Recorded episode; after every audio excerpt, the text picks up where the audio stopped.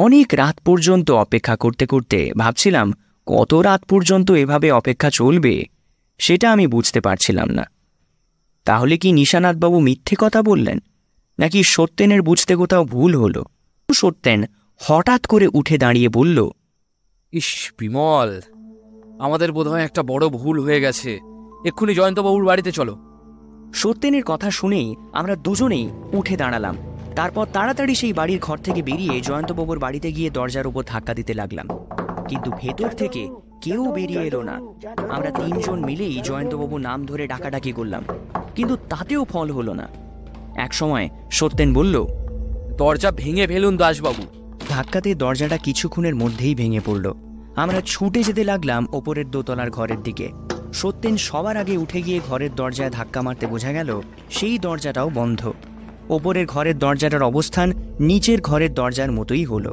তারপর জয়ন্তবাবুর বিছানার কাছে গিয়ে সত্যেন তার হাতে নাড়ি টিপে এবং নাকের সামনে হাত রেখে হঠাৎ করে বিছানার এক পাশে ধপ করে বসে পড়ল।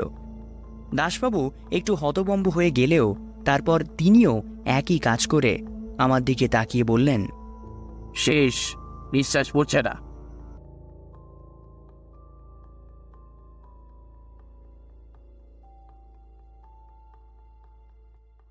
রিটায়ার্ড জজ জয়ন্ত বাগচির অবর্তমানে হঠাৎ তার বন্ধ বাড়িতে স্টোররুমে হয়ে যায় এক হত্যাকাণ্ড। একটা রক্তাক্ত লাশ স্টোররুমে এদিক হয়ে পড়ে থাকে। সম্পূর্ণ অজানা এই অবস্থায় থানা পুলিশ করেও কোনো লাভ হয় না। আসতে থাকে একের পর এক হুমকি চিঠি এবং চোখে পড়ে এমন কিছু চিহ্ন যা ভদ্রলোকের রাতের ঘুম উড়িয়ে দেয়। প্রাণের ভয়ে আতঙ্কিত জয়ন্ত বাগচি শেষমেশ শরণাপন্ন হয় প্রখ্যাত ডিটেকটিভ সত্যেন বোসের। অপরাধের কোনো চিহ্ন না থাকা এই কেসে সত্যেন কি পারবে কোনো কিনারা করতে? শুনতে থাকুন সুকান্ত দাসের কলমে একটা দুর্ধর্ষ গোয়েন্দা এবং সত্যানুসন্ধানী গল্প, শেষ ষড়যন্ত্র। গল্প পাঠে সৌমাল্য এবং গল্পের সূত্রধার আমি জয়। শুরু হচ্ছে আজকের কাহিনী।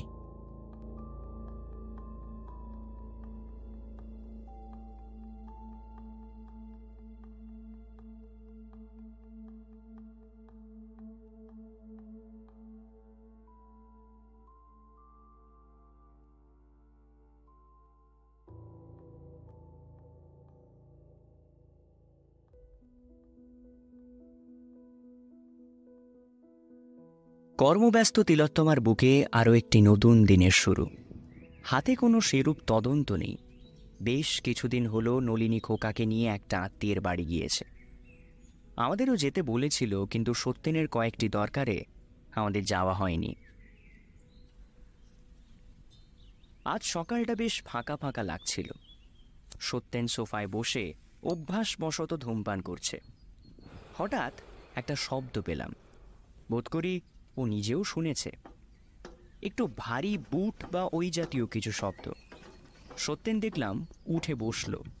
বলল ভারী বুটের শব্দ আর তার সাথে একটা লাঠি জাতীয় কিছু আছে। সম্ভবত কোনো বড় মাপের কেউ হবে। আমি বললাম কোনো মক্কেল নাকি? তাহলে তো এই মন্দার বাজারে কিছু একটা যোগান পাওয়া যাবে। সত্যেন সেটা শুনে অতটাও উৎসাহিত হলো না। খানিকটা নিষ্প্রতিভ ভঙ্গিমায় বলল হুম দেখা যাক। আপাতত দরজাটা খুলে দাও। ভদ্রলোক বেশ তাড়াহুড়োয় আছে বলেই মনে হয়। দরজাটা খুলতেই ষাট পঁয়ষট্টি বছরের এক বয়স্ক ভদ্রলোক দেখলাম দাঁড়িয়ে। মুখে এক রাস চিন্তা। আমার দিকে তাকিয়ে খানিক ভেতরে উঁকি দিল।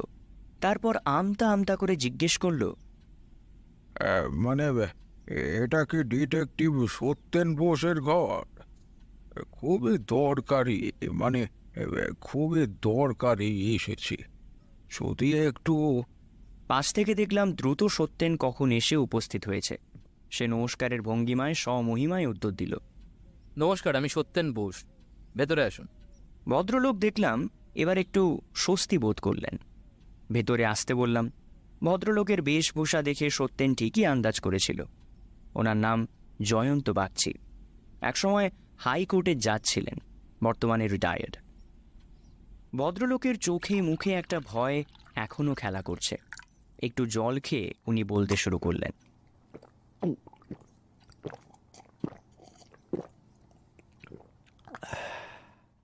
নমস্কার বাবু, আমি জয়ন্ত বাগচি। এক সময় হাইকোর্টের জাজ ছিলাম, বর্তমানে রিটায়ার। অনেক বিপদে পড়েই আপনার কাছে আসা। সত্যেন বাবু গোটা ব্যাপারটা কিন্তু আমি কিছুই জানি না। গত পরশু আমার অনুপস্থিতিতে আমার ঘরে ওই স্টোর রুমে মৃতদেহটা কি করে এলো, আমি তার কিছু জানি না। তবে পুলিশ কিন্তু আমাকে সন্দেহ করছে। সত্যি বলতে, কয়েকটা দিন আমি বাড়িতে ছিলাম না বলে শক্ত করে আমি কিছু বলতে পারছি না। তাছাড়াও উপর মহলের কয়েকজনের সাথে আমার চেনাশোনা রয়েছে তবে সেই চেনাশোনাটা আমায় বেশি দিন বাঁচাতে পারবে না। যদি পুলিশের হাতে আমার বিরুদ্ধে কোনো প্রমাণ চলে আসে তাহলে আপনার বারবার এমন কেন মনে হচ্ছে যে আপনার বিরুদ্ধে কোনো প্রমাণ পুলিশ পেয়ে যাবে? অনেকটা সময় আমি নিজে আদালতে কাজ করেছি। সে সময় বিচারকের আসনে বসে অনেককেই শাস্তি দিয়েছিলাম সত্যেনবাবু। তাই তাদের মধ্যে কেউ আমায় ব্যাপারটাই ফাঁসাতে চাইছে। সত্যেনবাবু, আপনাকে তো সবটাই খুলে বলল। এবার আপনি নিজেই বলুন, এখানে আমার কি করা উচিত? পুলিশ জেরায় আমি সর্বশান্ত। গোটা ব্যাপারটাই শুনলাম জয়ন্তবাবু কিন্তু এই মুহূর্তে আপনাকে ঠিক কি করতে বলা উচিত সেটা বুঝতে পারছি না। ব্যাপারটাতে আমারও একটু সময় লাগবে। আচ্ছা যখন এই ঘটনা সমগ্রটা ঘটে আপনি কোথায় ছিলেন? আমি একটা দরকারে বাইরে ছিলাম। কেন বলুন তো? বেশ ঠিক আছে দেখছি কি করা যায়। আচ্ছা আপনার কি কারোর ওপর সন্দেহ হয়? বাড়িতে আপনি ছাড়া আর কেউ? না সত্যেন বাবু আমি আর আমার চাকর ছাড়া আর কেউ নেই। পরিবারের সন্তান সন্ততি, এরা সকলেই বিদেশে। আর আমি কিংবা চাকর কেউই ঘটনার সময় ছিলাম না। কাজেই কে বা কীভাবে, না, আমি জানি না। আপনি সময় নিন সত্যেন বাবু তবে আমার মনে হয় এই ব্যাপারটা নিয়ে যদি আপনি একটু তাড়াতাড়ি কিছু সিদ্ধান্ত আমায় জানান। তাহলে খুব ভালো হয়। আজ আসি তবে। কেমন?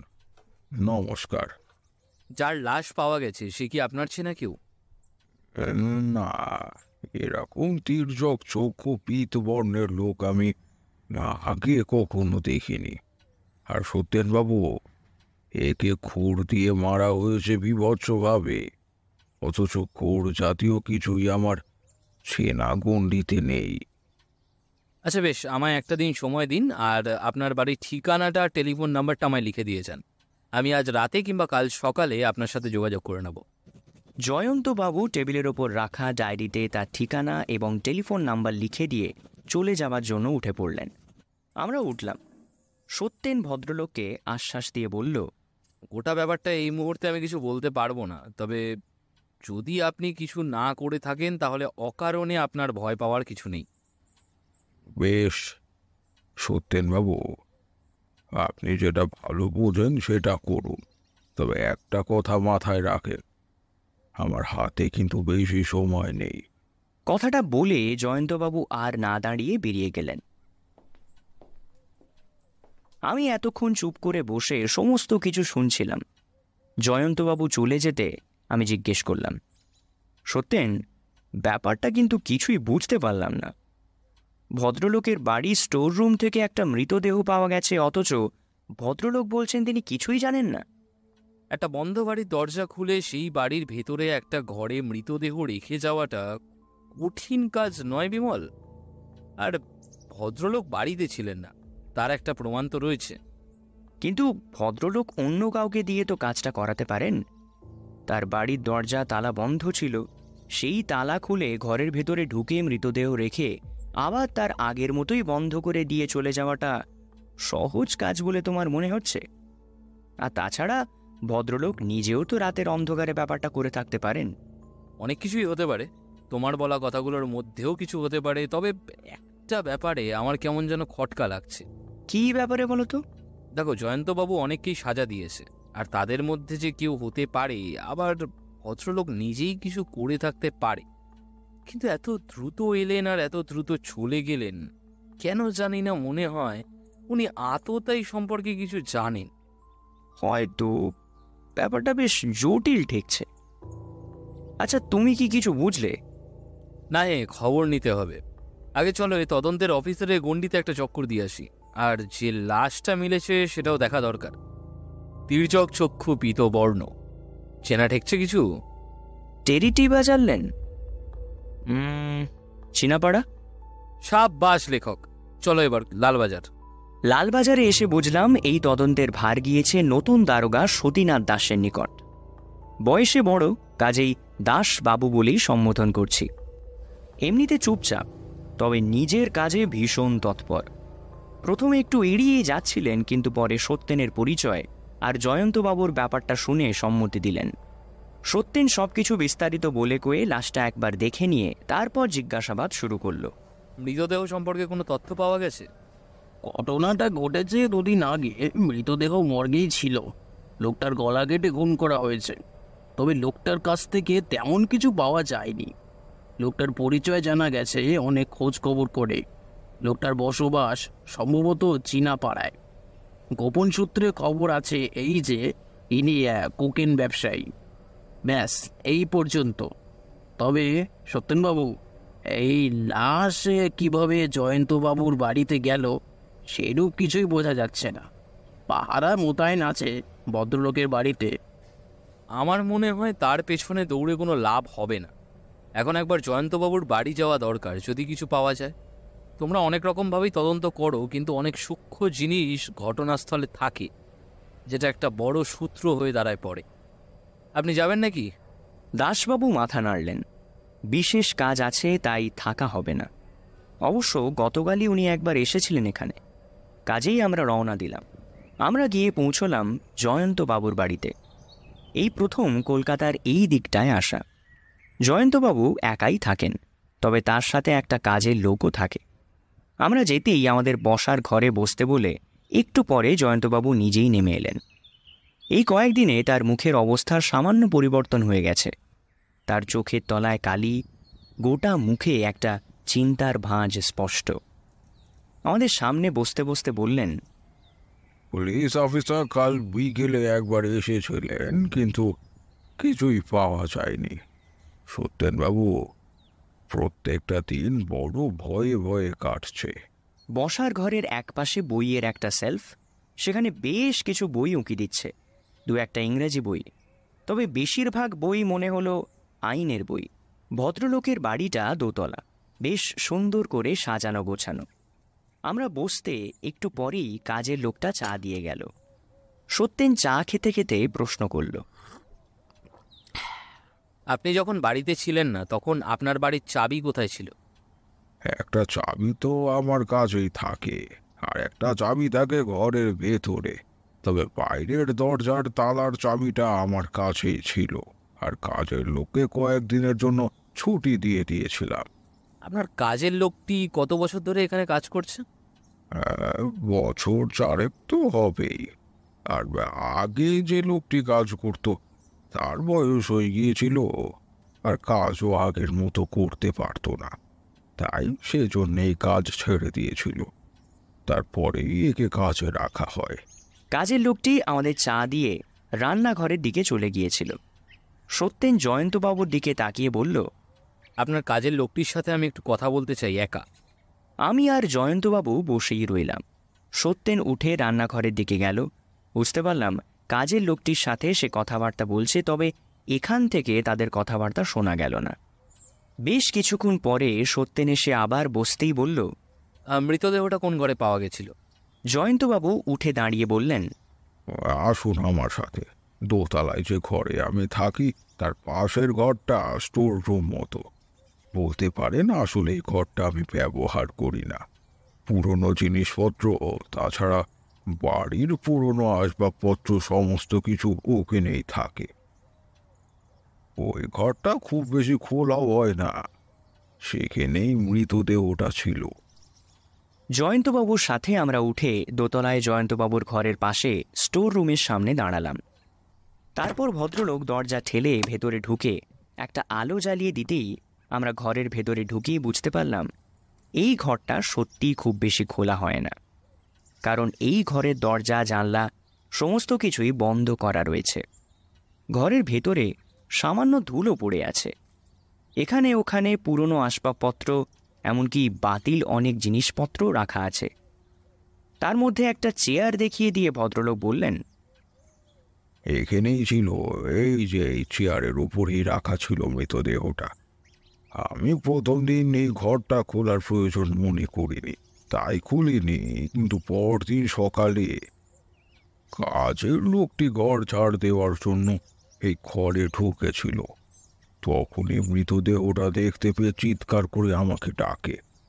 তারপর আমি এসে দেখি ওই অবস্থা। তারপর নিজেই আমি পুলিশকে খবর দিয়েছিলাম। সত্যেন ঘরের ভেতরটা ভালো করে ঘুরে দেখতে লাগল। যেই চেয়ারে মৃতদেহ বসানো ছিল, সেই চেয়ারটাও দেখল। তারপর কিছুক্ষণ পরে ঘরের বাইরে আসতে আসতে বলল কাজটা কিন্তু খুব একটা সহজ নয় জয়ন্তবাবু। আপনার ঘরের দরজা খুলে আপনার স্টোররুমে মৃতদেহ রেখে যাওয়াটা খুব একটা সহজ কথা নয়। আমার মনে হয় আপনার বাড়ির কাজের লোকটি কোনোভাবে এর সাথে জড়িত রয়েছে। কিন্তু সত্যেনবাবু পুলিশ কাজের লোকটিকেও জেরা করেছে। তার কাছ থেকে তেমন কিছুই জানা যায়নি। আর সবচেয়ে বড় কথা হচ্ছে সে বাড়ির চাবি কোথায় পাবে? আপনি বাড়িতে সবসময় থাকেন? আমি আদালতের কাছ থেকে অবসর নিয়ে নিয়েছি ঠিকই তবে মাঝে মাঝে আমায় বিভিন্ন কাজে বাইরে যেতে হয়। সেই সময়টা বাড়িতে কাজের লোকই থাকে। এখন চাবি নকল করে নেওয়াটা খুব একটা কঠিন ব্যাপার নয় জয়ন্তবাবু। আপনি বাড়িতে থাকেন না সেই সময় কাজের লোকটি চাবিটা কোনোভাবে নকল করে নিতে পারলেই তো হয়ে গেল। কথা বলতে বলতে সত্যেন নিচে নেমে এসে বাড়ির দরজাটা ভালো করে পরীক্ষা করে তারপর বলল বাইরের দরজার তালা যখন খুলেছিলেন তখন কি আপনার কিছু মনে হয়েছিল? না আমি তো তালা যেভাবে আটকে গিয়েছিলাম সেভাবেই তালা আটকানো ছিল। আমি নিজের রাতেই খুলেছি আর সেদিন আমি কাজের লোকটিকে আসতেও বলিনি। পরদিন সকালে তাকে আসতে বলেছিলাম সেটা তাকে আগেই পড়া ছিল যদিও। তাহলে ঘরের তালা খোলা হয়েছে চাবি দিয়েই কিন্তু চাবিটা অপরাধী পেল কোথায়? সেটা তো আমিও ভাবছি সত্যেনবাবু। আমার ঘরের ভেতরে একটা ডেড বডি রেখে গেল। কিন্তু এমন কেন করল বলুন তো? আপনি আদালতে কাজ করার সময় অনেকেরই শাস্তি ঘোষণা করেছিলেন। তাই আপনার শত্রু যে কম থাকতে পারে না জয়ন্তবাবু। তবে এমন একটা কাজ খুব সহজে কেউ করতে পারবে না। আচ্ছা আপনি একটা কাজ করুন তো। আপনি আপনার কাজ করার সময় যে সমস্ত অপরাধীদের যাবজ্জীবন কিংবা ফাঁসি দিয়েছিলেন অথবা এমনও হতে পারে যাদের শাস্তি দেওয়ার সময় আপনি বুঝতে পেরেছিলেন পরবর্তীকালে এরা আপনাকে টার্গেট করতে পারে, তাদের নাম লিখে একটা কাগজে আমায় দিন। যদি আপনার সময় লাগে তাহলে আপনি টেলিফোনের ব্যাপারটা আমায় জানাতে পারেন। আমি নিজে চেষ্টা করে দেখছি এই সমস্যার কোনো সমাধান বার করা যায় নাকি। তবে আর একটা কথা জয়ন্তবাবু আপনি কোনো মিথ্যে কথা বলছেন না তো কিংবা এমন কিছু যাতে আপনার কোনো ক্ষতি হতে পারে ভেবে আপনি লুকিয়ে যাচ্ছেন? জয়ন্তবাবু অবাক হয়ে কিছুক্ষণ সত্যেনের দিকে তাকিয়ে রইল। তারপর বললেন সত্যেনবাবু আপনি বিশ্বাস করুন সে লোকটি খুন হয়েছে তাকে আমি কখনোই দেখিনি। তবে এখন জানতে পেরেছি সে লোকটি নাকি কোকেনের কোনো ব্যবসার সাথে জড়িত ছিল। সত্যেন আরও কিছুক্ষণ কি যেন ভাবলো তারপর বলল আপনি এখান থেকে যাওয়ার আগে মানে আপনি বাড়ি ছেড়ে যখন চলে যান তারপর আবার যখন ফিরে এসেছিলেন তার আগে কোনো অদ্ভুত ব্যাপার কি লক্ষ্য করেছিলেন? বা বাইরের কেউ কখনো আপনার বাড়িতে এসেছিল? আপনি সেটা জানেন? এমন কিছু কি হয়েছিল? না সত্যেনবাবু তেমন তো কিছু আমার মনে পড়ছে না। তবে হ্যাঁ এক ভদ্রলোক এসেছিলেন তা ওই রামহরির কাছে দরকারে। তাদের গ্রামের লোক। কেন বলুন তো? আচ্ছা বেশ জয়ন্তবাবু আমি এখন আসছি। তবে চিন্তা করবেন না আপনার যদি কোনো ভুল না থাকে তাহলে আপনাকে অপরাধী হতে আমি দেব না। আচ্ছা লোকটি কি সে সম্পর্কে কিছু জানেন? না রামহরির ব্যক্তিগত বলে আর কিছু জিজ্ঞাসা করিনি। সে নিচেও কিছু বলেনি। পরে আচমকা পাড়ার এক লোক জিজ্ঞেস করায় সে ওই জবাব দেয়। আপনার যাওয়ার ঠিক আগে না পরে? আগে? আচ্ছা সত্যেনবাবু আপনি কি কিছু আন্দাজ করতে পারলেন? এখনও পর্যন্ত সবটাই ধোঁয়াশা জয়ন্তবাবু। ঠিক আছে আজ চলি কোনো কিছু বিরূপ লক্ষ্য করলে দ্রুত জানাবেন। আমরা বেরিয়ে পড়লাম। সত্যেনের সাথে বাড়ি ফেরার সময় রাস্তায় সত্যেনকে জিজ্ঞেস করলাম সত্যেন এই কাজের লোকটির কাছ থেকে কিছু জানা গেছে? সে বারবার একটা কথাই বলছে যে সে কিছু জানে না। সে পরদিন সকালে এসে ঘর ঝাড় দেওয়ার সময় মৃতদেহটা দেখতে পায়। তবে মনে হলো সে কোনো একটা কারণে বেশ ভয় রয়েছে। আমার কেমন যেন সন্দেহ হচ্ছে সে কিছু একটা জানে অথচ কোনো একটা ভয় আমায় বলতে পারল না। তোমার কি মনে হচ্ছে? ওই কাজের লোকটি এর সাথে যুক্ত রয়েছে? জয়ন্তবাবু ঘরের ভেতরে মৃতদেহটা পাওয়া গেছে। জয়ন্তবাবুর বাড়ির কারোর সাহায্য ছাড়া এই কাজটা করা সম্ভব নয়। বিশেষ করে তার তালাবন্ধ ঘরটা খোলার জন্য একটা চাবির প্রয়োজন। আর সেই চাবিটা বাইরের কেউ এত সহজে জোগাড় করতে পারবে বলে তো মনে হয় না। এবার তুমি বলতেই পারো, তালাটা অন্য কোনোভাবে খোলা হয়েছে, কিন্তু সেক্ষেত্রে তালাটা আবার একভাবে লাগিয়ে দেওয়াটা সহজ কাজ নয়। আমার কিন্তু একটা কথা মনে হচ্ছে, সত্যেন। এই জয়ন্তবাবু আমাদের মিথ্যে কথা বলছেন না তো? দেখা গেল তিনি এই কাজটা করেছেন অথচ পরিকল্পনা করেই সেই সময়টা বাড়ির বাইরে কোথাও চলে গেছেন এবং সেই ফাঁকেই মৃতদেহটা ওখানে রাখা হয়েছে। আমারও অনুমান তাই। অবশ্য তার জন্য ব্যক্তিগত শত্রুতা খুঁটিয়ে দেখা দরকার। আর সত্যেন কিছু উত্তর দেওয়ার আগেই রাস্তায় একজনের সাথে আমার ধাক্কা লাগল। তারপরে অবশ্য ভদ্রলোক ব্যাপারটার জন্য দুঃখিত বলে বাস থেকে চলে গেলেন। আমি মন দিয়ে সত্যেনের কথা শুনছিলাম, তাই বললাম হ্যাঁ বলো সত্যেন। বেশ কিছুক্ষণ আমাদের পেছনে চলে যাওয়া লোকটার দিকে তাকিয়ে রইল। তারপর বলল, ব্যাপারটা আমার মাথাতেও এসেছিল বিমল, তবে জয়ন্তবাবু সরকারি একটা কাজেই কিন্তু গিয়েছিলেন, আর সেখানে থাকার তার মেয়াদ ছিল সাত দিন, আর পুলিশের ডাক্তার মৃতদেহ পরীক্ষা করে বলেছে তার খুন হয়েছে বড়জোর দিন পাঁচেক আগে। তার মানে যে সময় তার খুন হয়েছে সে সময় জয়ন্তবাবু এখানে ছিলেন না। আর সরকারি তরফে তার প্রমাণ রয়েছে। সেক্ষেত্রে তিনি অন্য কাউকে দিয়ে কাজটা করাতে পারেন। তার চাবির একটা নকল অন্য কাউকে দিয়ে কাজটা করিয়ে দিলেন যাতে তার ওপর সন্দেহ না পড়ে। সেক্ষেত্রে কিন্তু একটা মোটিভ প্রয়োজন। দেখো জয়ন্তবাবু কিন্তু একজন যাবে আর তার শত্রুর অভাব নেই। তবে তার নিজস্ব কোনো ব্যক্তিগত শত্রু কিনা এই লোকটা যে লোকটা খুন হয়েছেন সেটা খোঁজ নিতে হবে। যদিও একজন অপরাধীর সাথে জয়ন্তবাবুর মতো একজন মানুষের অন্য কোনো সম্পর্ক থাকতে পারে না, আর তাছাড়া জয়ন্তবাবু একা মানুষ, তার কোনো পরিবার নেই, আর অন্য কোনো রকম ব্যাপারও নেই। যার জন্য অন্য কোনোভাবে তাকে সন্দেহ করা যায় না বিমল। তবুও একবার এই দিকটা খুঁটিয়ে নিতে হবে, কিন্তু কিন্তু বিমল, তোমাকে আগেই বলেছি, কেসটা সহজ নয়, কেসটা অন্যভাবে ভাবতে হবে। আমরা হাঁটতে হাঁটতে ঠিক বাড়ির কাছাকাছি এসে পড়েছি। এমন সময় আমাদের পেছন থেকে একটা গাড়ি খুব দ্রুতভাবে এগিয়ে এলো। সত্যেন আমায় ধাক্কা দিয়ে সরিয়ে না দিলে গাড়িটা আমাদের গায়ের ওপরই এসে পড়ত। ব্যাপারটার আকস্মিকতায় আমরা এতটাই চমকে গেছিলাম যে গাড়িটা যখন খানিকটা দূরে চলে গেছে, তখন আমাদের খেয়াল হলো। আমরা সামনের দিকে তাকাতেই দেখতে পেলাম গাড়ির পেছনের দিকে একটা লোক বসে আছেন। তার মাথা থেকে গোটা শরীরটা চাদরে ঢাকা। তবে তার মাথার চুল আর দুটো চোখ দেখা যায়। সত্যেন সেদিকে তাকিয়ে চুপ করে দাঁড়িয়ে রইল কিছুক্ষণ। তারপর বলল লোকটাকে দেখলে? গাড়ির নাম্বারটা কিছু দেখলে? আমি অবাক হয়ে সত্যেনের দিকে তাকিয়েই বললাম না লোকটা তো আপাদমস্তক ঢাকা। তবে গাড়ির নাম্বারটাও খেয়াল করিনি। ইস এই লোকটাকে ধরতে পারলে অপরাধী পর্যন্ত পৌঁছতে পারতাম। যাকগে, চলো, অনেকটা আশার আলো দেখতে পাচ্ছি আমি।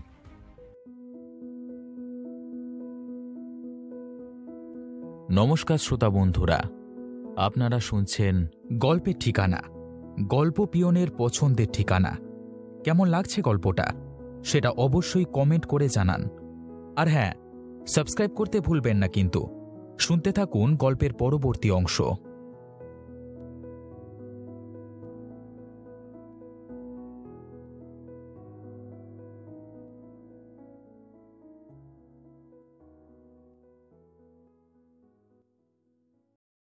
ঘরে এসে হাত মুখ ধুয়ে খেয়ে দিয়ে উঠতে উঠতেই দশটা বেজে গেল। সত্যেনকে দেখলাম বৈঠকখানায় বসে গভীরভাবে একটা হ্যান্ড গ্লাভস পরে পুরনো আলমারিটা খুলে ঘাঁটাঘাঁটি করছে। আমিও উৎসুক ছিলাম, সত্যেন কি অনুমান করছে সেটা জানবার জন্য। কাজেই আমিও একটা সিগারেট ধরিয়ে জিজ্ঞেস করলাম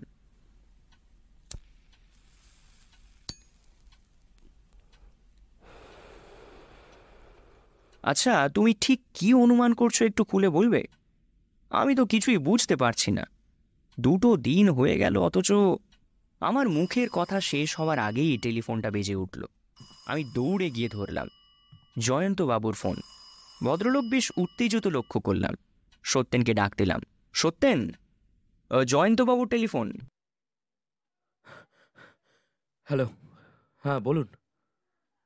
সত্যেন দৌড়ে এসে ফোনটা ধরল। তারপর ওপাশে কি বলছে কিছুই বুঝলাম না। কেবল সত্যেনের মুখে হ্যাঁ? আর কি? আচ্ছা। এই শব্দগুলো শুনলাম। সত্যেনের মুখে একটা সন্দেহের গাঢ় ছায়া লক্ষ্য করলাম। আমি চিন্তিত মুখ দেখে প্রশ্ন করলাম কি হয়েছে? উনি কি বললেন? আমার যে পূর্ব আন্দাজটা হয়েছিল এখন মনে হচ্ছে এটাই সঠিক। ভদ্রলোক জানালেন, উনি যাদের শাস্তি দিয়েছেন, তাদের মধ্যে যারা বেরিয়ে আসার সম্ভাবনা আছে, তাদের মধ্যে দুজনকে সন্দেহ হয়। এক, মনোহর যোশী আর দুই, রামকমল শিকদার।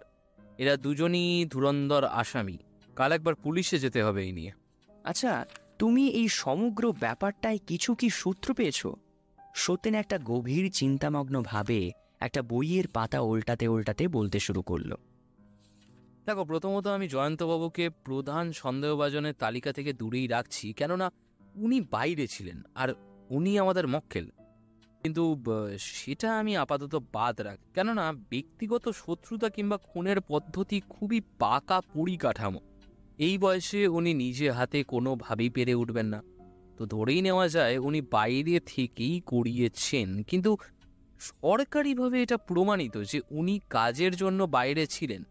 কাজেই বাকিটা অনুসন্ধান সাপেক্ষ। আর ভদ্রলোকের ওই কাজের লোকটি যে এই ঘটনায় জড়িয়ে আছে, সেটা খুব স্বাভাবিকভাবে বলা যায়, কিন্তু প্রমাণ নেই। কাজেই যদি সেটা বাদও দিয়ে দিই, তাহলে প্রশ্ন একটাই, তৃতীয় কোনো ব্যক্তি কি এখানে আছে? বুঝলাম। তার মানে তোমার কাছে সন্দেহের তালিকায় আপাতত দুজন। আচ্ছা আজ ওই যে হামলাটা হলো, ওটা ওটা আমি নিশ্চিত অপরাধী করেছে বা করিয়েছে। গাড়ির নাম্বারটা দেখলে হয়তো কিছুটা আঁচ করতে পারতাম, তবে তবে আপাতত কাল একটু খবর নিতে হবে। জয়ন্তবাবুকে কি কেউ ইচ্ছে করে ফাঁসাতে চাইছে? সেটাই বুঝতে পারছি না। বিমল, তোমার পকেটে যে কাগজের টুকরোটা আছে, সেটা একবার বার করো তো। হঠাৎ করে এমন একটা কথায় আমি চমকে গেলাম, তারপর জামার পকেটে হাত দিয়ে দেখতে পেলাম সত্যি আমার পকেটে একটা লাল রঙের কাগজের টুকরো রয়েছে।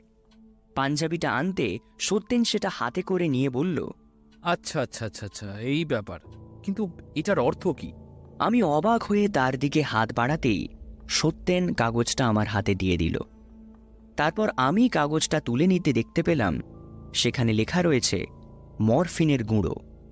আমি অবাক হয়ে জিজ্ঞেস করলাম এটা কোথা থেকে এলো সত্যেন? আমার অনুমান হয়তো ওই ভিড়ের মধ্যে লোকটাই দিয়েছে। প্রথমে আমার মাথায় আসেনি ব্যাপারটা, তারপর তোমার পাঞ্জাবির পকেট দিয়ে সাদা কি একটা উঁকি দিচ্ছে থেকে ব্যাপারটা বুঝলাম, বুঝলে? সত্যেন হ্যান্ড গ্লাভসগুলো খুলে টেবিলে রাখল। এবার আলমারিটা বন্ধ করে হাত ধুতে গেল। টেবিলে দেখলাম কিছু রসায়নের বই।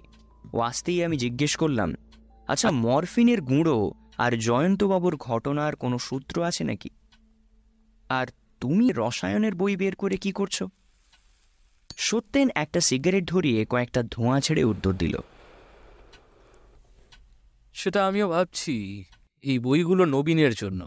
ও রসায়নের ছাত্র, কিছু টেস্টিও আছে আমার কাছে, আর ও এই বইগুলো খুঁজছিল। আমার কাছে আছে, তাই ওকে কাল দিয়ে দেবো। গরিবের ঘরের ছেলে ভায়া, একটু সাহায্য করলে ভবিষ্যতে আমাদের এই দেশের মান বাড়বে। পরদিন সকালে সত্যেনকে দেখলাম বৈঠকখানায় বসে ধূমপান করছে আর কি একটা ভাবছে। আমার উঠতে একটু বেলা হয়েছে। দিনু চা ও জল খাবার দিয়ে গেছে। আমি চা খেতে খেতে প্রশ্ন করলাম কত দূর এগোলো? সত্যেন চিন্তিত ভঙ্গিমায় উত্তর দিল এখনও পর্যন্ত এই মরফিনের গুঁড়ো ছাড়া আর নতুন কিছু নেই। আচ্ছা শেষ কবে এই মরফিন কোকেন ইত্যাদির সাথে পরিচয় হয়েছিল মনে আছে? আমি চায়ে একটা চুমুক দিয়েই বেশ একটু উপহাসের ভঙ্গিমাতেই বললাম হ্যাঁ সে আর মনে থাকবে না। টেরিটি বাজার লেন, অনুকূল লজ, আর হলো পুরোটাই প্রতিকূল। বলেই হেসে উঠলাম। কিন্তু সত্যেন বেশ গম্ভীর।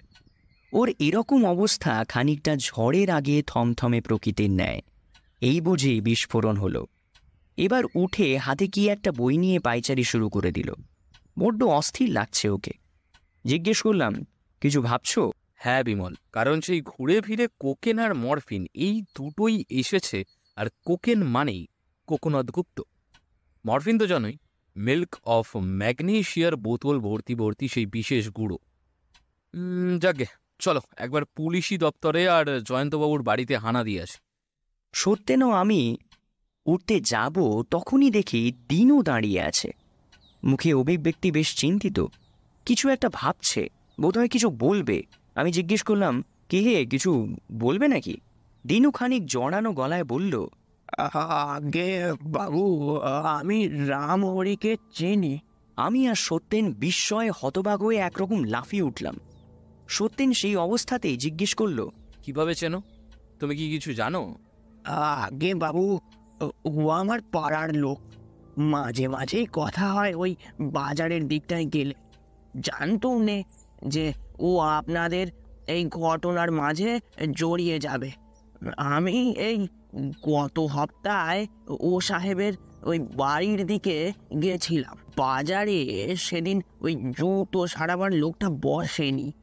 কাজেই হাঁটতে হাঁটতে ওই দিকটায় যাই। হ্যাঁ, একটা দোকানে বসে সারাচ্ছি এমন সময় ওই দূর থেকে একটা ব্যাপার লক্ষ্য করি। কি ব্যাপার?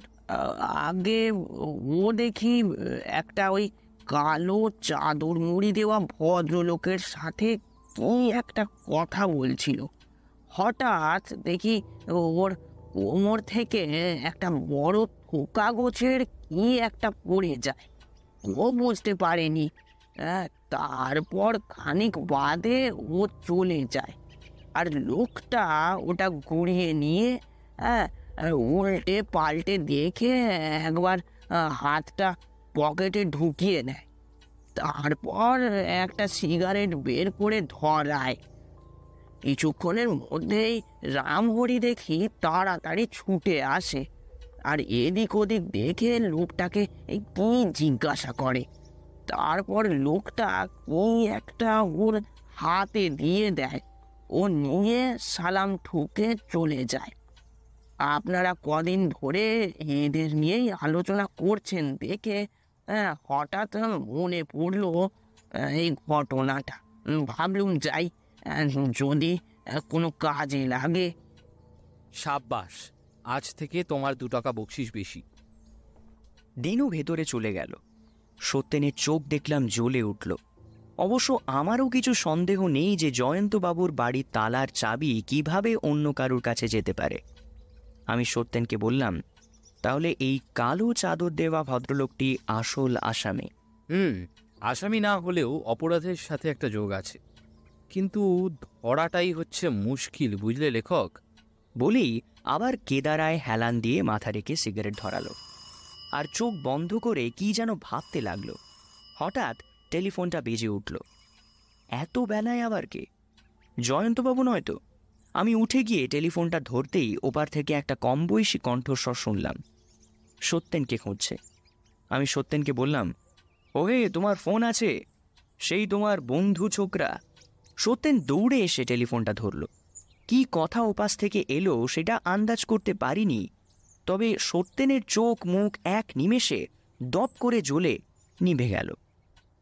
ও হুম আচ্ছা বলে রেখে দিল। সত্যেন কিছু একটা ভেবেছে। আমি জিজ্ঞেস করলাম, কি ব্যাপার? কি বলল? সত্যেন কিছু একটা বলতে যাবে তখনই আমাদের দরজায় টোকা পড়ল।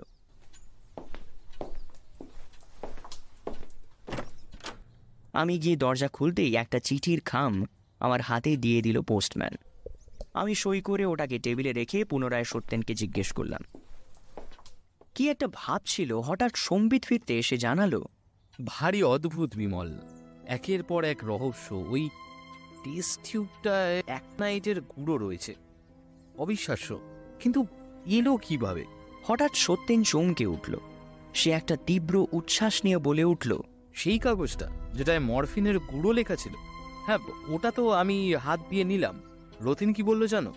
এ এক ভয়ানক, নিঃশব্দ বিষ। অল্পখানিক ত্বকে লাগলে মৃত্যু অবধারিত।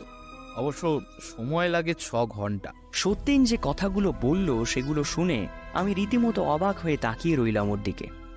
নিশ্চিত মৃত্যুর হাত থেকে বেঁচে ফিরেছি আমরা।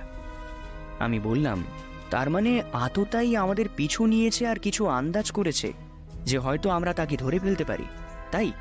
ঠিক বলেছ বিমল কিন্তু কে এই মগ্ন মৈনাক? পুরো ব্যাপারটাই একটা ধোঁয়াশা। মরফিন খুন নিশানার ডাক্তার, জয়ন্তবাবুর ঘটনা। উপযুক্ত প্রমাণ না পেলে পুলিশ হয়তো আপাতত সন্দেহভাজন হিসেবে জয়ন্তবাবুকেই অ্যাটাক করবে। না হে বিমল, কিছুতেই বুঝতে পারছি না।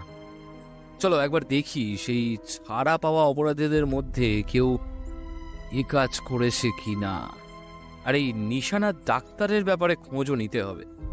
সত্যেনের অনুমানটা যে ঠিক কি, সেটা এখনও বুঝে উঠতে পারিনি আমি। লালবাজারে এসে খোঁজ খবর নেওয়া অবধি জানা গেল না তেমন কিছু। ওই ছাড়া পাওয়া অপরাধীদের পেছনে লোক মোতায়েন করতে হবে। যদি কিছু সূত্র পাওয়া যায়, দাসবাবুকে এই নিয়ে সত্যেন বলল। দেখুন, এই কাগজে দুটো নাম আছে। এদের ব্যাপারে খোঁজ নিন। কেননা, এরা সদ্য ছাড়া পেয়েছে, কাজেই জোরালো মোটিভ আছে। তাছাড়া ওই নিহত ব্যক্তিটির পূর্ব ইতিহাস সম্পর্কেও জানা লাগবে। আচ্ছা আপনি কি বলতে পারবেন যে ওই দেশলাইয়ের বাক্সর ঘটনাটার সময় হাইকোর্টের জাজ কে ছিল? আর নিশানাদ গুহ সম্পর্কে প্রেসিডেন্সি জেলে একটু খোঁজ নিন। মন বলছে খুব শীঘ্রই কিছু একটা হবে।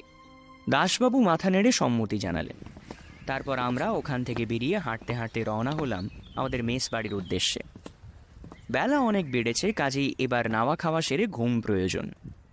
অবশ্য সত্যেন কি করবে জানি না, কিন্তু কয়েকদিন ধরে আমার শরীরটা বেশ দুর্বল ঠেকছে।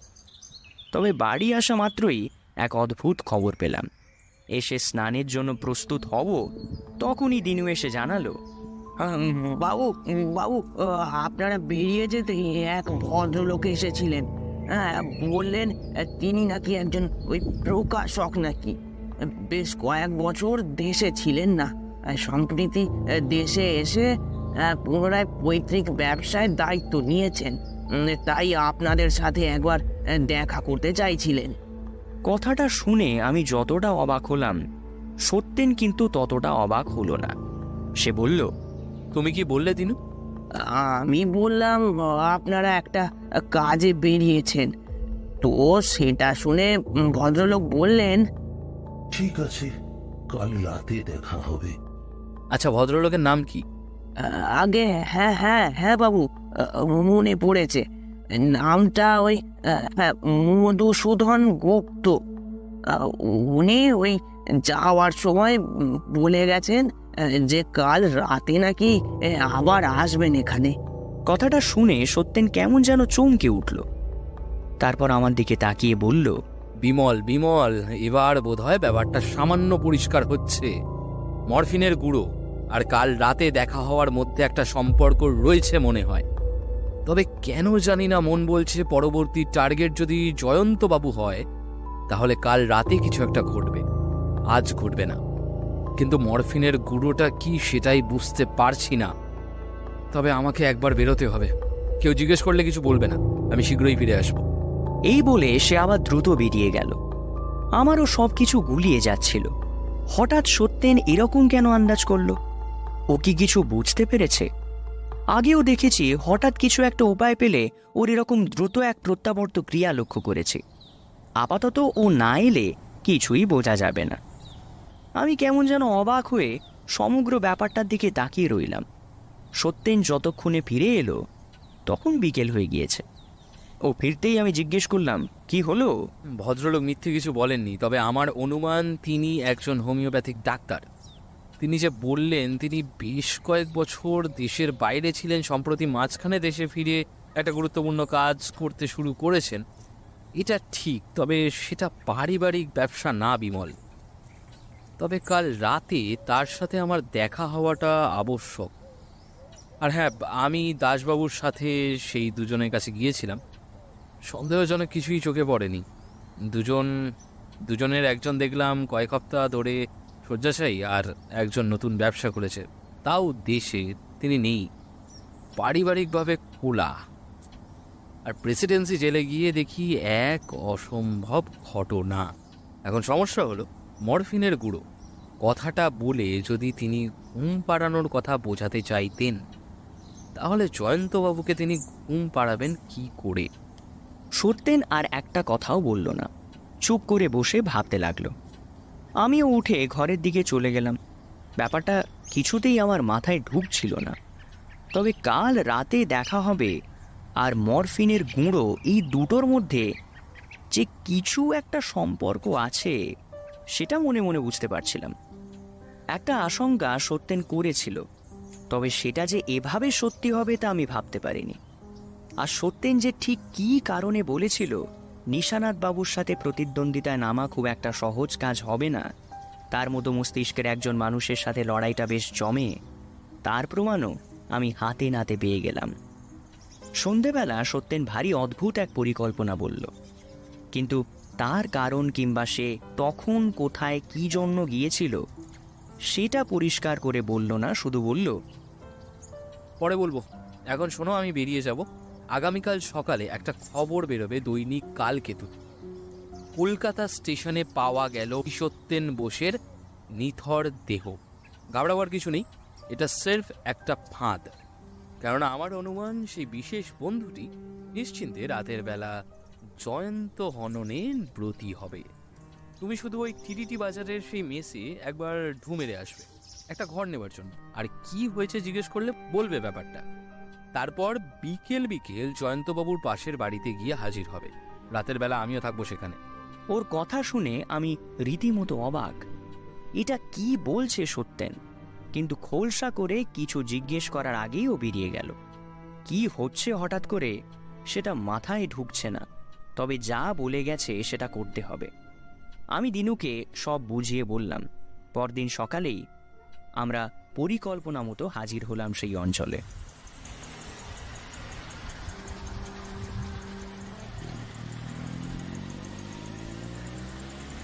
চোখে মুখে একটা শোকের ছাপ क्या चाहिए घर জি হ্যাঁ वो तो मिल जाएगा लेकिन हुआ क्या है कोई गड़बड़ तो नहीं নতুন মেষবাড়ির ভদ্রলোক জিজ্ঞেস করায় সবটা খুলে বললাম একটু কান্নাকাটি নাটক করতে হলেও বটে তারপর ক্যাম্বিসের ব্যাকপ্যাটরা নিয়ে উপরে উঠে গেলাম তারপর খানিক আড়ালে গিয়ে দেখলাম ওই ভদ্রলোক কাকে একটা টেলিফোন করলো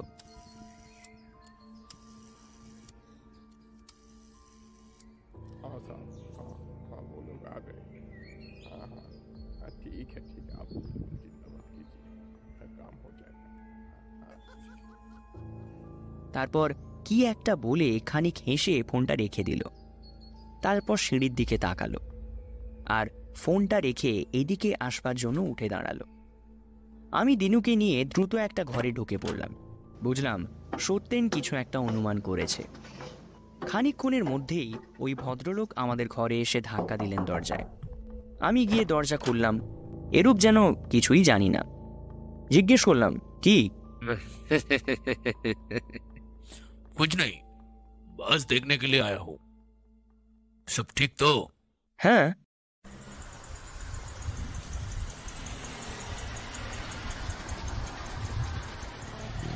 বিকেল নাগাদ আমি দিনুকে রেখে বের হয়ে গেলাম ম্যানেজারকে বললাম ফিরতে রাত হবে জয়ন্তবাবুর বাড়িতে পৌঁছতে পৌঁছতে বেশ বেলা হয়ে গেল ওখানে পৌঁছতেই সত্যেনের দেখা পেলাম আমি বললাম আরে মরা মানুষ জেগে উঠেছে যে খবরের কাগজে দেখলাম কি মনে হয় এতে কাজ হবে? সে অত্যন্ত উত্তেজনা মিশিয়ে আমাকে এবং উপস্থিত পুলিশ অফিসারকে বলল সমস্ত কাজ করে ফেলেছি বিমল। জয়ন্তবাবুর বাড়ির বাইরে সাদা পোশাকের পুলিশ পাহারা রয়েছে। এবার জয়ন্তবাবুর বাড়ির ভেতরে ঢুকে তার কোনো ক্ষতি করা সম্ভব হবে না। কিন্তু আততাই কে সেটা আন্দাজ করেছ? তুমি এখনও বুঝতে পারছ না। আমার অনুমান একশো শতাংশ ঠিক যে এটা নিশানাদ বাবুর কাজ। কি বলছো? আমাদের সেই কি তবে এই পুরনো বন্ধু? তবে পুলিশি পাহারার ব্যাপারটা নিশানাথবাবুর কিন্তু বুঝতে বেশি সময় লাগবে না। আর তিনি তাহলে ওখানে আসবেনও না। তাহলে তাকে ধরার জন্য অন্য কোনো পরিকল্পনাও কি তুমি করেছ? সেটা হবে না বিমল। প্রথমে জয়ন্তবাবুকে বাঁচানোর আমাদের কর্তব্য, নিশানাথবাবু জয়ন্তবাবুকে খুন করে সেই ব্যাপারটা আত্মহত্যা বলে সাজানোর চেষ্টা করবে। আর সেই কারণে মরফিনের গুঁড়ো কথাটা বলেছেন তিনি। আর তাহলে সবাই ভাববে জয়ন্ত যখন বুঝতে পেরেছেন তিনি ধরা পড়ে যাচ্ছেন, তখন নিজেই আত্মহত্যা করেছেন। তাহলে নিশানাথ বাবুর দিকে সন্দেহের তীর পৌঁছবে না। আর শুধু নিশানাথ বাবু কেন, গোটা ব্যাপারটা তাহলে চাপা পড়ে যাবে। আর নিশানাথ বাবু পরবর্তীতে সহজে নিজের প্রতিপত্তি আবার শুরু করবে। কথাটা শুনে আমি কেমন যেন চমকে উঠলাম, তারপর বললাম, সত্যেন, জয়ন্তবাবুকে বাঁচানো যাবে তো? বারবার বিমল বারবার এই লোকটার বুদ্ধি আমাকে ভাবায়। এই লোকটার পরিকল্পনা করার ক্ষমতা, লোকটার কার্যকলাপ দেখে আমি তার তার প্রশংসা না করে থাকতে পারি না। তবে আমারও একটা সন্দেহ রয়েছে যে শেষ পর্যন্ত জয়ন্তবাবুকে আমরা বাঁচাতে পারব কি না যদিও তার বাড়ির বাইরে পাহারা রাখা হয়েছে, এখন দেখা যাক।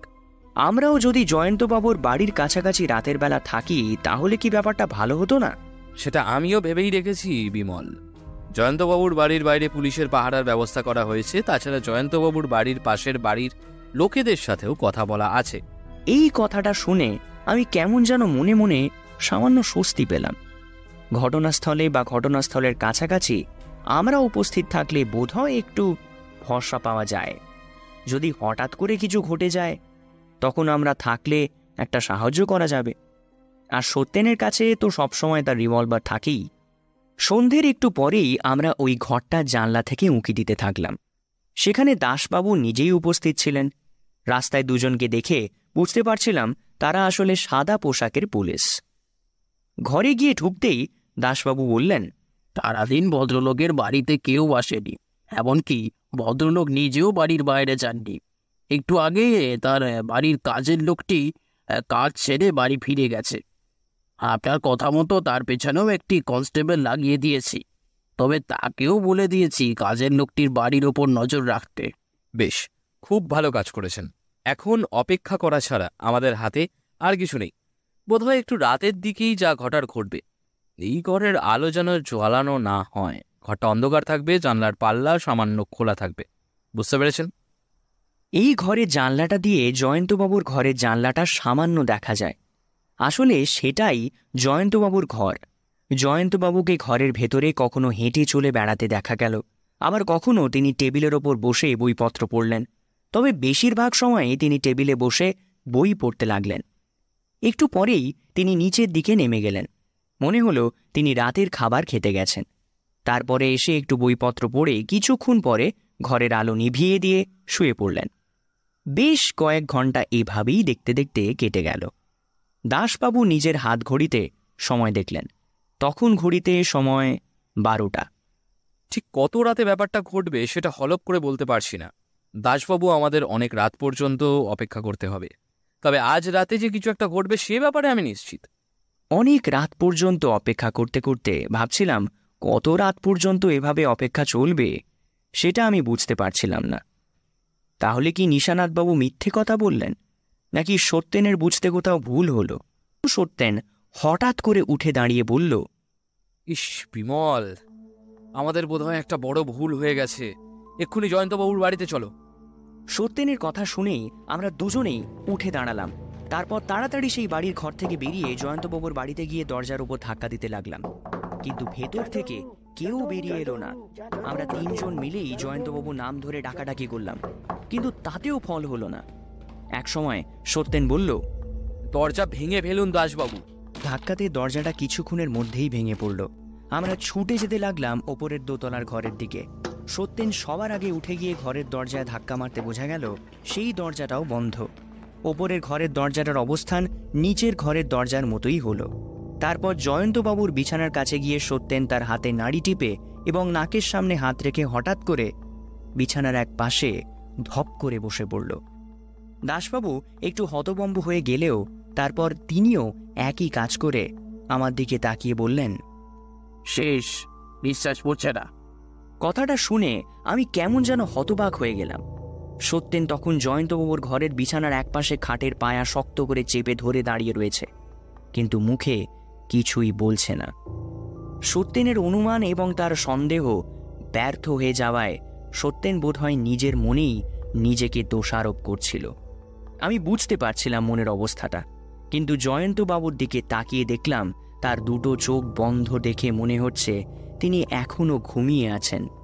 তবে ঘুমের মধ্যেই কখন যে তার মৃত্যু হয়ে গেছে, সেটা বোধ হয় তিনি নিজেও বুঝতে পারেননি। সত্যেন বেশ কিছুক্ষণ সেভাবেই দাঁড়িয়ে রইল। তারপর হঠাৎ করে দাসবাবুর দিকে তাকিয়ে বলল, দাসবাবু, কুইক, এক্ষুনি জয়ন্তবাবুর বাড়িতে কাজ করা লোকটিকে ধরতে হবে। আমার মনে হয় সে কিছু একটা বলতে পারবে। তার বাড়িতে পুলিশের পাহারা রয়েছে সত্যেনবাবু। অতটা নিশ্চিত হওয়া যাবে না এখন। আমাদের হাতে একটাই মাত্র সূত্র রয়েছে যেই সূত্র থেকে আমরা অপরাধীকে ধরতে পারব। দাসবাবু আপনি বুঝতে পারছেন না অপরাধী কত বুদ্ধি মাথায় রাখে? না তা ধারণা করতে পারছেন না আপনারা?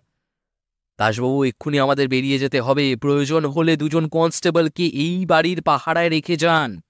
আমরা না আসা পর্যন্ত মৃতদেহ যেন কেউ ছুঁয়ে না দেখে। আমরা তিনজন বাইরে বেরিয়ে এলাম।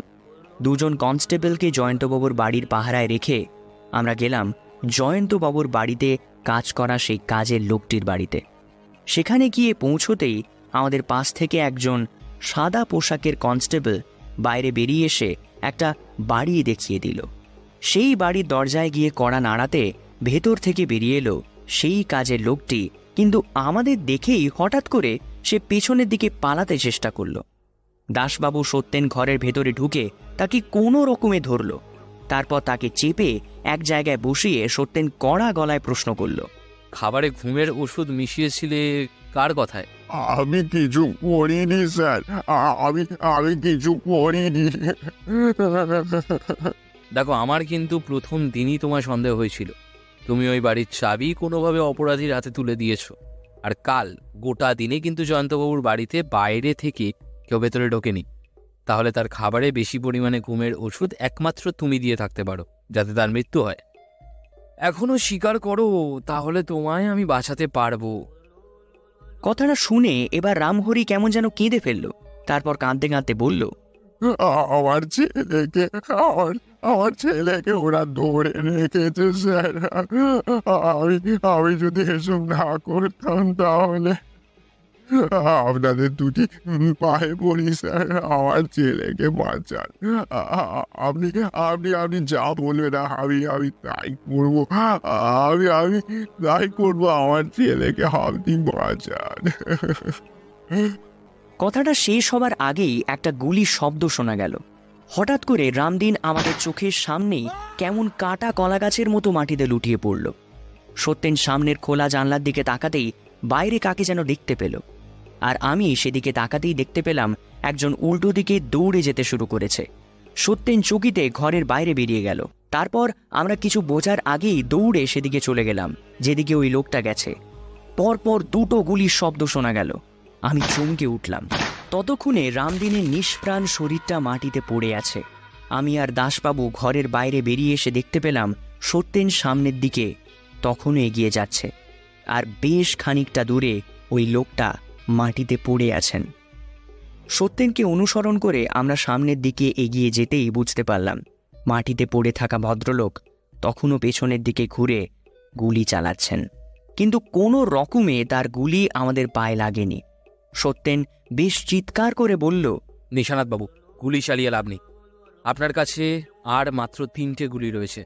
আমার কাছে রিভলভারে এখনও পাঁচটা গুলি আছে। তাছাড়া দাসবাবুর কাছেও রিভলভার আছে। আপনার পায়ে গুলি লেগেছে। সেই পা নিয়ে আপনি বেশি দূর যেতে পারবেন না। আপনার পা থেকে বেরিয়ে আসা রক্তের দাগ কিন্তু আপনাকে ধরিয়ে দেবে। কিন্তু কাছে গিয়ে দেখি এ তো অন্য লোক। তবে নিশানাথবাবু পলাতক। সত্যেনকে দেখলাম আবার তার চোখে মুখে অদ্ভুত সেই প্রতিহিংসা আর ব্যর্থতার ছাপ সে সেই লোকটাকে ধরে মাথায় বন্দুক ঠেকিয়ে বলল রাগত স্বরে চুপচাপ বলে দাও তোমার মালিক কোথায় ना ना ना ना बोलूँ ना बोलूँ ना अभी मुझे कुछ नहीं मालूम मुझे कुछ नहीं पता हाँ, हाँ, मु- मुझको मुझको ये सब गन वन दिखा के हाँ, कुछ नहीं मिलेगा हाँ, हाँ, हाँ, आप चाहे तो मुझे मार दीजिए काट दीजिए हाँ, मुझे कुछ नहीं पता हाँ, मैं दिमाग खराब नहीं हूँ मैं कुछ नहीं कहूँगा हाँ, नहीं कहूँगा हम आप आप जो चाहे वो कर लीजिए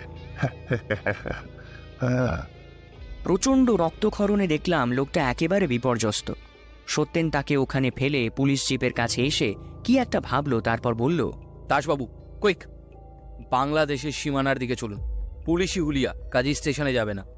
এর একটা বন্দোবস্ত করুন আর কিছু কনস্টেবল নিয়ে আসুন আমাদের সাথে। আপনার আসামি আজ পাকড়াও হবেই। সেই মুহূর্তে আর কিছু বলার সুযোগ হলো না। যেমন ভাবা, তেমন কাজ। দ্রুত আরও একটা জিপে করে আমরা দ্রুত সীমানার দিকে রওনা দিলাম। সত্যেন চালককে দ্রুত চালাতে বলল। ঘণ্টাখানেক পরে একটা কালো অ্যাম্বাসাডার দেখলাম। হ্যাঁ সত্যেনের অনুমান সত্যি। এবার যেটা ঘটল সেটা অবিশ্বাস্য। সত্যেন হাত বাড়িয়ে একটা গুলি ছুঁড়ল গাড়ির টায়ার লক্ষ্য করে। আর অব্যর্থ লক্ষ্য বেঁধে গাড়ির চাকা ফেটে গাড়ি কিছুটা এলোমেলোভাবে গিয়ে সোজা ধাক্কা মারল একটা গাছে। আমরা দ্রুত নেমে দৌড়ে এলাম। সত্যেন আর দাসবাবু দ্রুত দৌড়ে গিয়ে গাড়ির দরজা খুলে গাড়ির ড্রাইভার আর মূল আততায়ীকে ধরতে সচেষ্ট হলেন। কিন্তু ডাক্তার গুহ খুবই দুরন্তর লোক। তবুও দরজা খুলে কোনো মতে দৌড়ে পালাবার চেষ্টা করলেন, কিন্তু আমি সেই মুহূর্তে হাতের সামনে একটা কাঠের টুকরোকে ছুঁড়ে দিলাম তার পা উদ্দেশ্য করে। একটা বিকট আর্তনাদ করে তিনি দ্রুত পড়ে গেলেন। আমি আর সত্যেন দ্রুত দৌড়ে তাকে গিয়ে ধরলাম। ডাক্তারের পায়ে ভীষণ লেগেছে। কাজেই ভদ্রলোক কোনো মতে ওঠার চেষ্টা করতেই সত্যেন বোসের বন্দুক ধেয়ে এলো ডাক্তারের মাথা লক্ষ্য করে। রাগে গজগজ করতে করতে এবার ডাক্তারের শেষাত্মক কথা ভেসে এলো। আমি বুঝতে পেরেছিলাম আপনি কাজের লোকটার পিছু পিছু এখানে এসে পৌঁছবেন। আমারই ভুল আমারই ভুল। আমি ভেবেছিলাম সে হয়তো ভয়ে আপনাদের কিছু বলবে না, কিন্তু সেটাই হলো। আর একটু আগে ওকে যদি আমি খুন করতাম, তাহলে আপনাদের পাঠানো পোষা কুকুরের বাচ্চা পুলিশটা আমায় ধরতে পারতো না। ভুল আমারই, ভুল আমি ভেবেছিলাম। এখন আর ভেবে তো লাভ নেই। নিশানাথবাবু পিস্তল তুলবেন না, গুলি চালানোর চেষ্টাও করবেন না। তাহলে কিন্তু পরের গুলিটা একদম আপনার মাথা লক্ষ্য করে চলবে। হাতের পিস্তলটা ফেলে দিন। ফেলে দিন বলছি। ততক্ষণে দাসবাবু নিজের পিস্তল বার করে নিশানাথ বাবুর দিকেই তাক করে রেখেছেন। নিশানাথ বাবু কেমন যেন ব্যর্থ বাঘের মতো সত্যেনের দিকে তাকিয়ে গজরাতে লাগল। তারপর এক প্রকার বাধ্য হয়েই পিস্তলটা একপাশে নামিয়ে রাখল। আমরা সামনে এগিয়ে যেতেই দাসবাবু আর দুজন কনস্টেবল মিলে নিশানাথ বাবুকে তুলে নিল। তারপর তার হাতে হাত করা পরিয়ে দিল। খেলাটা ভালোই খেলতে শুরু করেছিলেন নিশানাথ বাবু, তবে সামান্য ভুল আপনার হয়ে গেল। ওই কাজের লোকটাকে দিয়ে কাজটা করিয়ে তারপর আবার অন্য আরও একটি লোক লাগিয়ে তারপর তাকে বেশ খানিকটা সময় দিয়ে দিলেন। আমার কাজের লোকটিকে আগেই সন্দেহ হয়েছিল। কিন্তু আমি তাকে ছেড়ে রেখেছিলাম। আমি জানতাম তাকে ছাড়া আপনাকে ধরা যাবে না। তাকে যদি আমি প্রথমে গ্রেফতার করে নিতাম, তাহলে আপনার কাছে পর্যন্ত আমি পৌঁছতে পারতাম না। মাঝখান দিয়ে শুধু শুধু সামান্য ভুলের জন্য জয়ন্তবাবু মারা গেলেন। তবে একদিক দিয়ে দেখতে গেলে আপনি কিন্তু জিতে গেলেন নিশানাথবাবু। আপনি চেয়েছিলেন আপনার দলের সাথে বিশ্বাসঘাতকতা করা, সেই লোকটিকে খুন করতে, যাকে আপনি খুন করেছেন। আর তারপরে জয়ন্তবাবুকে খুন করতে কারণ জয়ন্তবাবু আপনার শাস্তি কমানোর মেয়াদের প্রতি সহানুভূতি পোষণ করেননি। তবে আপনার সবচেয়ে বড় শত্রু কিন্তু এখন আপনার সামনেই দাঁড়িয়ে। বড়ই দুঃখের বিষয়। এবারে এই ব্যাপারে আপনি হেরে গেলেন। এবারও আপনি আমায় মারতে পারলেন না। আগেরবার মরফিনের গুঁড়ো দিয়ে আর ছুরি দিয়ে চেষ্টা করেছিলেন, এবার আপনার কাছে অনেক সময়, বুদ্ধি এবং পরিকল্পনা ছিল। আপনি ভয়ানক বিষ এক নাইট ব্যবহার করেছেন, তারপরেও আপনি হেরে গেলেন। আপনি কোথায় হারলেন জানেন? নিশানাথবাবু কোনো কথা না বলে রাগী চোখে তাকিয়ে রইল। নিশানাথের সেই চোখে দৃষ্টি দেখে আমি এবার চমকে গেলাম। এই সেই দৃষ্টি, যে দৃষ্টি সেই মেষ বাড়ি থেকে ওনাকে গ্রেফতার করে নিয়ে যাওয়ার সময় আমি দেখেছিলাম। সত্যেন নিজেই আবার বলল আপনি প্রতিশোধ নেওয়ার জন্য খুনটা করেছিলেন আর জয়ন্তবাবুকে ফাঁসিয়েও দিয়েছিলেন। একই কারণে তারপর তাকে ঘুমের ওষুধ দিয়ে খুন করে ব্যাপারটাকে চাপা দিতে চাইছিলেন। তবে আমি কিন্তু কেসটাকে হাতে নিয়েছিলাম সত্যান্বেষী হিসাবে। প্রথমবার আপনার মেস বাড়িতে থেকে আপনাকে ধরিয়ে দিয়েছিলাম, কারণ আমি সত্য অন্বেষণ করার জন্য সেখানে গিয়েছিলাম। তাছাড়া তারপরেও দেশলাইয়ের ঘটনায় আপনি আমার বুকের ওপর চেপে বসে নজরদারি করেছিলেন। আর আমায় মারতেও চেয়েছিলেন। কিন্তু তবু তবু ওই সত্যি কি কখনো চাপা থাকে? আর আজ এখানেও কিন্তু আমি সত্য অন্বেষণ করার জন্যই এসেছিলাম। আমি একবারও আপনাকে অপরাধী হিসেবে ভেবে কেসটা হাতে নিইনি। হাতে নিয়েছিলাম সত্য অন্বেষণ করার জন্য। আর ঠিক ঠিক এই কারণেই আপনি খেলাটা ভালো খেললেও শেষ স্থানে হেরে গেলেন। নিশানাথ বাবুকে আর কিছু বলতে হলো না। দাসবাবু আর কনস্টেবল তাকে তুলে নিয়ে চলে গেল। পুলিশের জিপটা নির্দিষ্ট একটা জায়গায় রাখা ছিল, সেখান থেকে পুলিশের জিপে করে তাকে থানায় নিয়ে যাওয়া হলো। আমি আর সত্যেন বাড়িতে ফিরে এলাম। কিন্তু জয়ন্তবাবুর মৃত্যুর জন্য আমরা মনে মনে হতাশ হয়ে পড়েছিলাম। আমরা যখন বাড়ি ফিরে এলাম, তখন সকালের রোদ ভালোভাবেই উঠে গেছে। বাড়িতে ফিরতেই দেখি নলিনী দরজা খুলল। ভেতরে খোকা দৌড়োদৌড়ি করছে। দিনুকেও দেখলাম বোধহয় সকাল হতেই চলে এসেছে। তবে সত্যেনের কপালে বোধহয় কদিন একটু কষ্ট যাবে। নলিনীর অনুপস্থিতিতে অনেক কিছুই লণ্ডভণ্ড হয়েছে এদিকে। আমরা ঢুকতে খোকা দৌড়ে এসে কোলে উঠতে চাইল সত্যেনের। কিন্তু বাইরের পোশাক, তাই নলিনী একটু বকাঝকা দিয়ে ভেতরে যেতে বলে। আমাদের দেখে বলল, তোমাদের হলো? তোমাদের মরফিনের গুঁড়ো দেখা হলো নাকি যার সাথে দেখা করতে গিয়েছিলে তার সাথে দেখা হলো? সবই হলো নলিনী। যার সাথে দেখা করতে গিয়েছিলাম, তার সাথে কোনোভাবে দেখা হয়ে গেল। আর এবারের মতো তাকে খেলায় হারাতে পারলাম। কিন্তু মরফিনের গুরু যে এবারে কাজ করে গেল। আগের বারে আমার আর তোমার ঠাকুরবোর ওপর কাজ করতে না পারলেও এবারে জয়ন্তবাবুর ওপরে কাজ করে গেল। ভদ্রলোককে বাঁচাতে পারলাম না। আমি মোটামুটি সবই শুনেছি দিনুর কাছে। আগে হাত মুখ ধুয়ে খেয়ে দিয়ে খানিক বিশ্রাম নাও। তারপর গোড়া থেকে সব বলো। আর কয়েকদিন আমি নেই কি অবস্থা করে রেখেছো তোমরা? সত্যেনের শেষের কথাগুলো কেমন যেন হতাশাজনক শোনালো। সেটা লক্ষ্য করে নলিনী একেবারে আমার দিকে তাকাতেই আমি মাথা নাড়িয়ে সম্মতি জানালাম। তারপরে নলিনী তেমন কিছু বলল না। চেয়ারে বসে থাকা সত্যেনের কাছে এসে তার কাঁধের ওপর দুটো হাত রেখে বলল আমি জানি তুমি চেষ্টা করেছ। একটা গোটা রাত তোমরা বাড়ির বাইরে ছিলে। সে নিয়ে আমি নিজে অনেক চিন্তায় ছিলাম। কিন্তু আমি জানতাম, তুমি যেটা করতে গেছো, সেটা অবশ্যই ভালো কিছু। সেখানে যদি কোনো ভুল হয়ে থাকে, তাহলে তো তোমার কিছু করার নেই। তুমি তো নিজের দিক থেকে সবটা চেষ্টা করেছ। এভাবে ভেঙে পড়ো না। সত্যেন চোখ বুঝে চেয়ারে হেলান দিয়ে নলিনীর হাত দুটো শক্ত করে চেপে ধরে বলল পারলাম না নলিনী, পারলাম। ভদ্রলোককে আশ্বস্ত করলাম যে আমি থাকতে আপনার কোনো ক্ষতি হবে না, কিন্তু পারলাম না। আমি ইচ্ছে করেই ভদ্রলোককে আর একটা বিপদের কথাটা জানাইনি, তাতে তাতে তিনি অকারণে একটু বেশি ভেবে ফেলবেন তাই।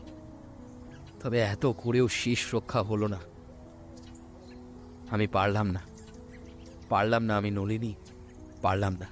নলিনী সত্যেনের হাতটা শক্ত করে চেপে ধরে তারপর আস্তে আস্তে বলল সব কটা খেলায় যে তুমি জিততে পারবে, তা কি কখনো হয় বলো?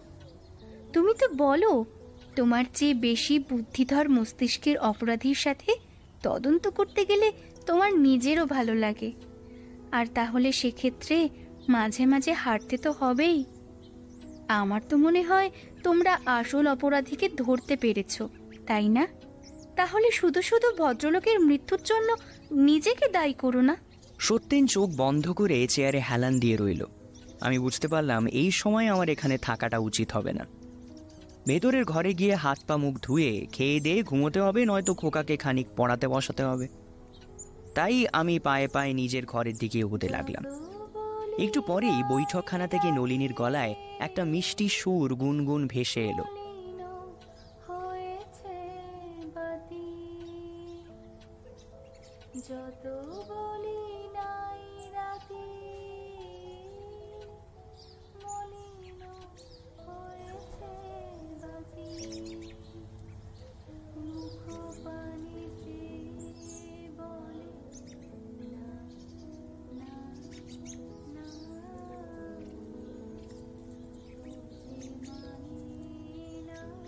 আমি বুঝতে পারছিলাম নলিনী গান করে সত্যেনের মন ভালো করার চেষ্টা করছে। অবশ্যই মন খারাপ করার মতোই একটা বিষয়। আমিও কেমন যেন মনে মনে ভাবছিলাম, জীবনে ওতরাই চড়াই অনেক আসবে। কখনো আমরা জিতব, কখনো অন্যরা জিতবে, তবে হেরে গেলে চলবে না। লড়াই চালিয়েই যেতে হবে। এই একটা ভুলের জন্য সত্যেনের সত্য অন্বেষণ থেমে থাকবে না। আবার হবে, আবার চলবে। নিশানাথ বাবুর মতো এরকম অতি বুদ্ধিমান কিছু প্রতিপক্ষের সাথে সত্যেনকে লড়াইটা চালিয়ে যেতেই হবে। আর তারপর তো আমি তার সহকারী বন্ধু হিসেবে রয়েছি। ওই ঘর থেকে তখনও বৌঠানের গলায় গান ভেসে আসতে লাগল। আমি নিজের বিছানার ওপর শুয়ে চোখ বন্ধ করলাম। পাশেই খোকা বসে সহজ পাঠ পড়ছে। কাল গোটা রাত জেগেছি। আজ একটু ঘুমোতেই হবে।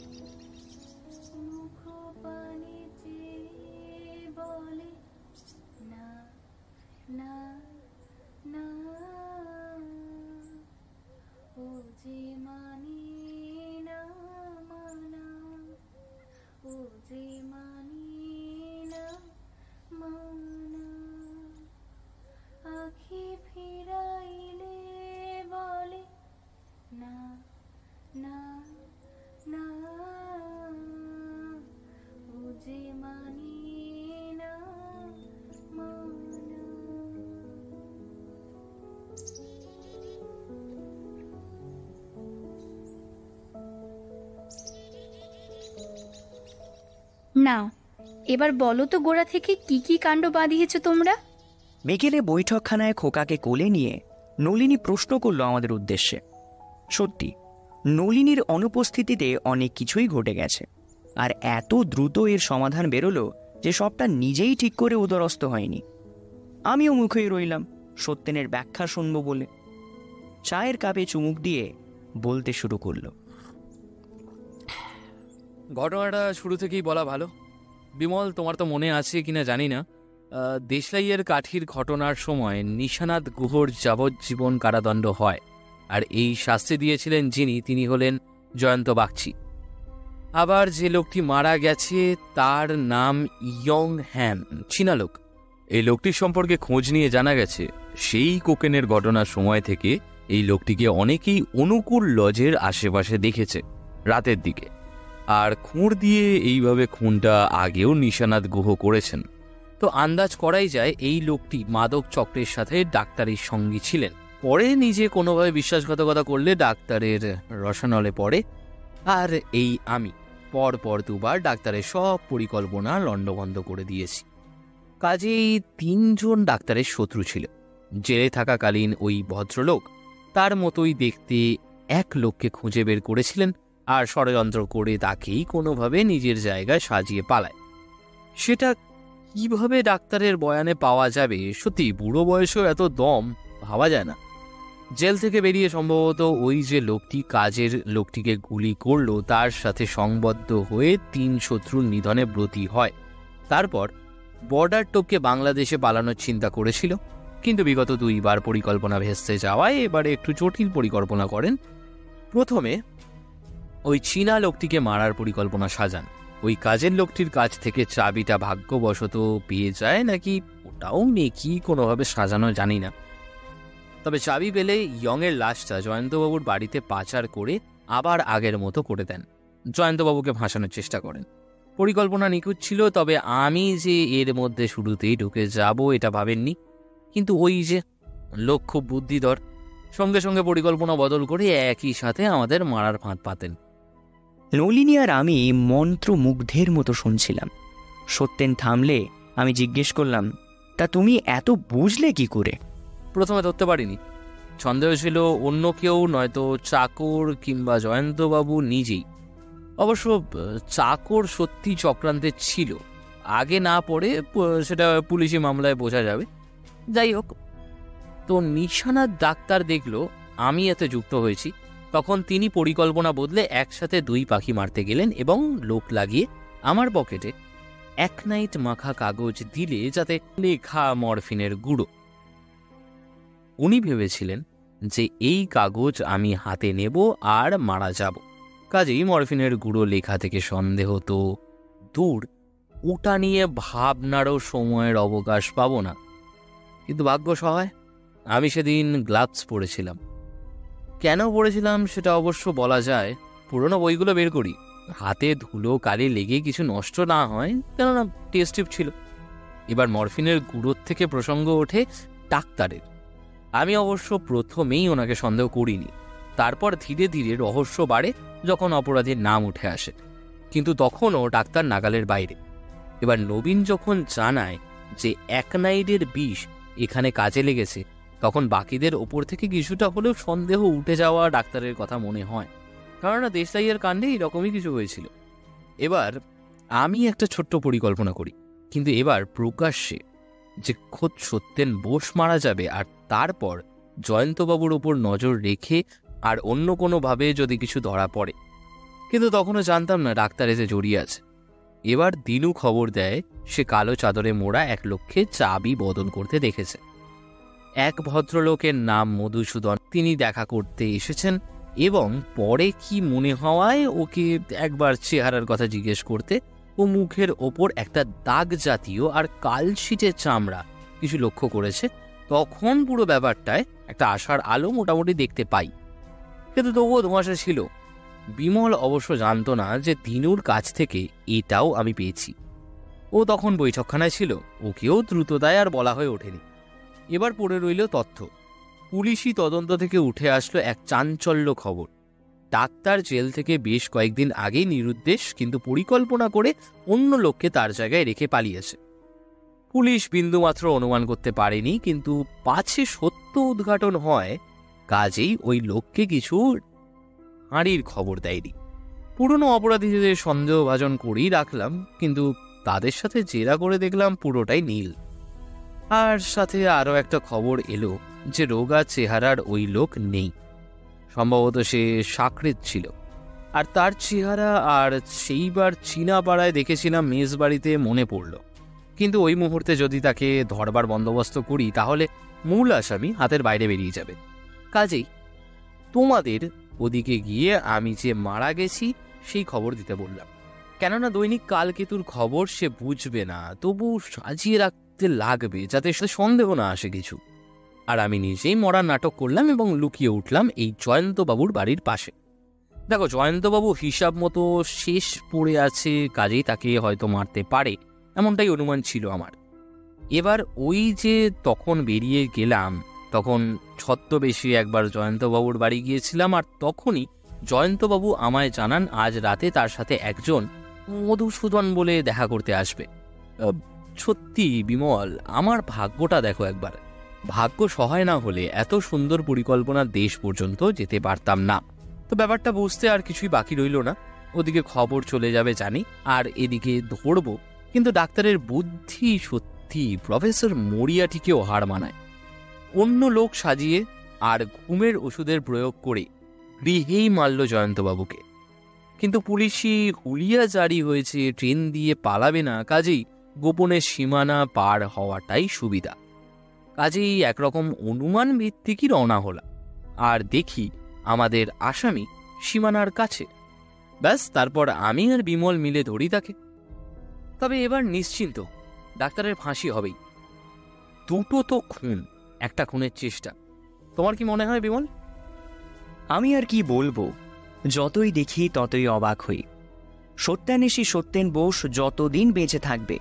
সত্যান্বেষণ যতদিন বেঁচে থাকবে, ততদিন এইভাবেই অপরাধের গভীর জাল সে ভেদ করবে। আর তার সাক্ষী হিসেবে ইতিহাসের পাতায় দাঁড়িয়ে থাকবে আমার কলম। এটা আমি নিশ্চিত।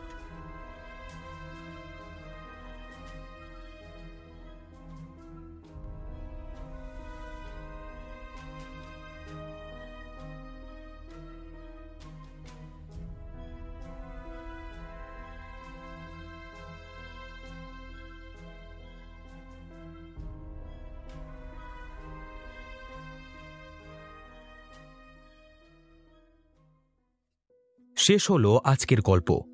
গল্প পাঠ এবং বিমলের চরিত্রে সৌমাল্য। ডিটেকটিভ সত্যেন বোসের ভূমিকায় সৌরভ। নিশীতের ভূমিকায় ইন্দ্রনীল।